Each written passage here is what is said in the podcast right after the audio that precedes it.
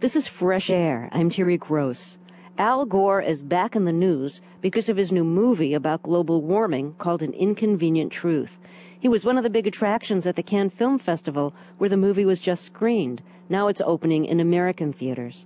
Reporting from Cannes, New York Times film critic A.O. Scott wrote, Gore is a surprisingly engaging vehicle for some very disturbing information.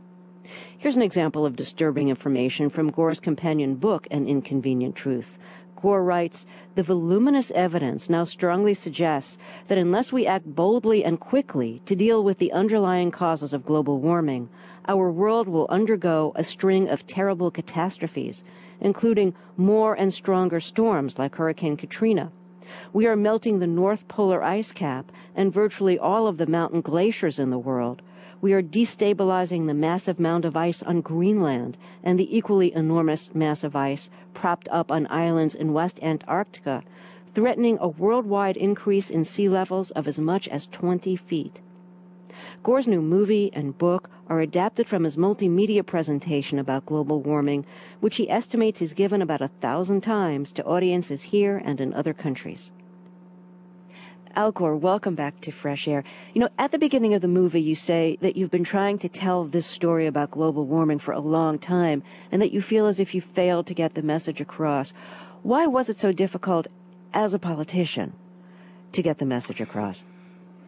Well, Terry, I think there are several reasons. First, uh, it's a complex issue.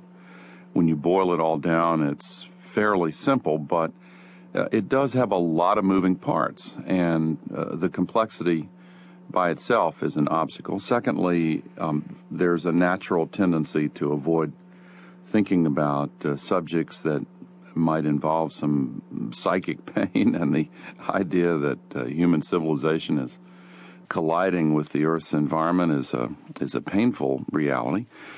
And third, um, it's a new reality. Nothing in our history uh, or culture prepares us for the new reality, the new relationship between human civilization uh, and the planet's ecosystem. We, we've quadrupled our population globally in the last hundred years, and we've magnified the power of our technologies uh, thousands of times over.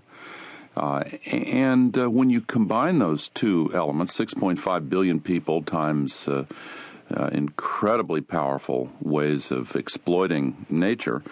And then you mix in a, a new philosophy of uh, discounting the future consequences of present actions. It, it produces this new collision. Uh, the, the most vul- the most